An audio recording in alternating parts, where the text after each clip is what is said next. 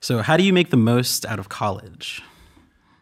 So, uh, I didn't have what some would say would be an outstanding college career. It took me uh, five years to get a four year degree at Yale.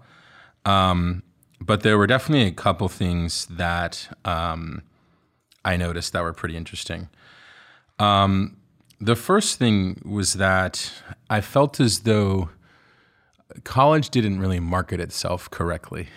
Um, uh, it didn't provide any sort of user manual. And I think that a lot of kids went into college with a similar mindset they went into with high school. Um, in high school, almost everyone who wants to go to a good college is playing the same game. I have to get good GPA, good SATs, uh, do extracurriculars and sports and music and yada, yada, yada very similar goals, very similar criteria. Um, college is completely different. Um, in college, based on what you do, you have to use the tool very differently based on what you want to do. And um, I think the thing that always surprised me is how it took some people a really long time to really figure that out, and how they felt like they were searching for what they had in high school. Like, what's everyone doing? Let me make sure that I do that well, as opposed to thinking, this is the first time I get to choose what I want to do. How do I use college the right way to accomplish my goal? Um, so that was the first thing I was thinking about. Um, but you're in college. What do you What do you think? Mm. I feel like the trend you're describing is actually very common, especially for my school. I would say people come in looking for the next rung on the ladder that they need to fill in. And basically, that amounts to whatever the most popular thing to do is and whatever your smartest friends seem to be doing. You kind of just copy them and try to do it better. And at least in uh, the CS department, it seems like that amounts to getting the internship that everyone wants and then getting the job that everyone wants. Meanwhile, people you might not have even been looking at before will do some crazy, actually interesting thing. and you're like, oh, I didn't even know that's possible.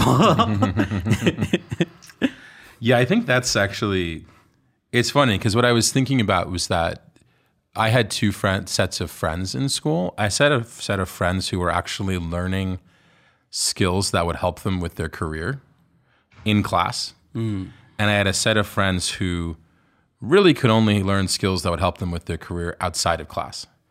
And I actually think that like if I were going to college again and talking to myself myself through it, I would ask myself that question freshman year. Like are the life skills that I need going to happen in class or out of class? And because I wasn't technical, I was a poli sci major. Mm. Um, there were almost no life skills I was going to pick up in class.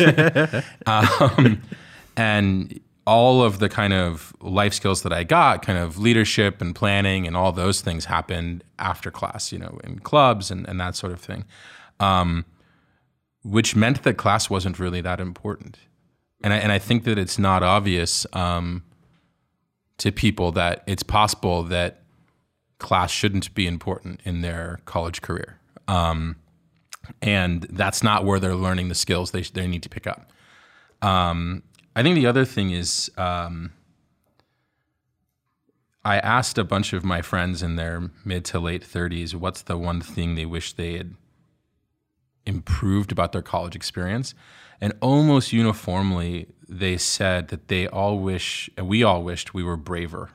Mm. Um, we all wished we were more confident, less nervous. We all wish we recognized how special this part of our life was and how being nervous or unconfident to talk to someone or do something was just not really going to be that useful because later in life you don't really have this huge group of people who are all there with not very much to do um, all around you every day. And so i thought that was the other thing that was that was interesting was that i had this like crippling fear to do certain things that now thinking back there was no cost Mm. There was like, you know, like, oh, if you ask someone out and they said no, that's like, there's no cost. like, you skip this or you do that. Like, there's really very little cost. Um, and so, you know, that was the other thing, kind of stylistically, that I wish um, I had been better at.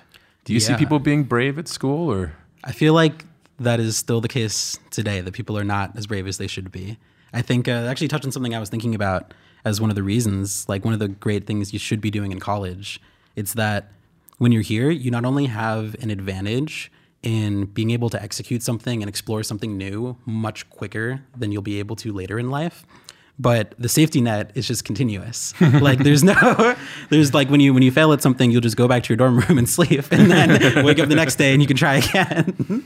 Whereas in the future, with lack of all these safety nets, and I'm talking safety nets both in terms of career angles that you might take, but also like you were mentioning for romantic things, also for social things. Mm-hmm. Like in the future, I'm seeing some of my friends now who are out here working full time jobs, and their social life is weekends potentially commuting to the city that they don't live next to so they can crash with friends and then get right back to work when the week starts up again.